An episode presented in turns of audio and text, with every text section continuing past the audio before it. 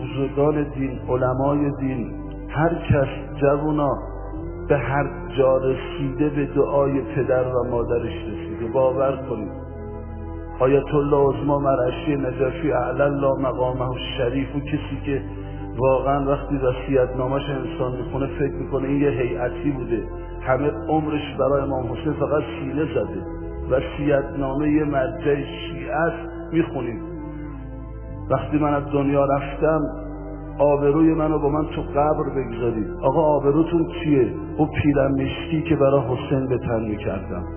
وقتی منو تابوتم و بردی سمت قبرم یه گوشه اماما به تابوت ببندید یه گوشه امامامو به منبر دستاتون رو اونا که اومدید تشریف جنازه بلند کنید بگید خدایا مرعشی روزخان حسین تو بوده. روز آشورا یه لباس بلند میپوشید یه من حالا من داستان از این آقا زیاد دارم. یه لباس بلند میپوشید یه کلا میذاشت سرش به رئیس دفترش می‌گفت زنجیر رو برده بریم این منطقه شیخ آباد قم کسی ما رو نمی‌شناسه.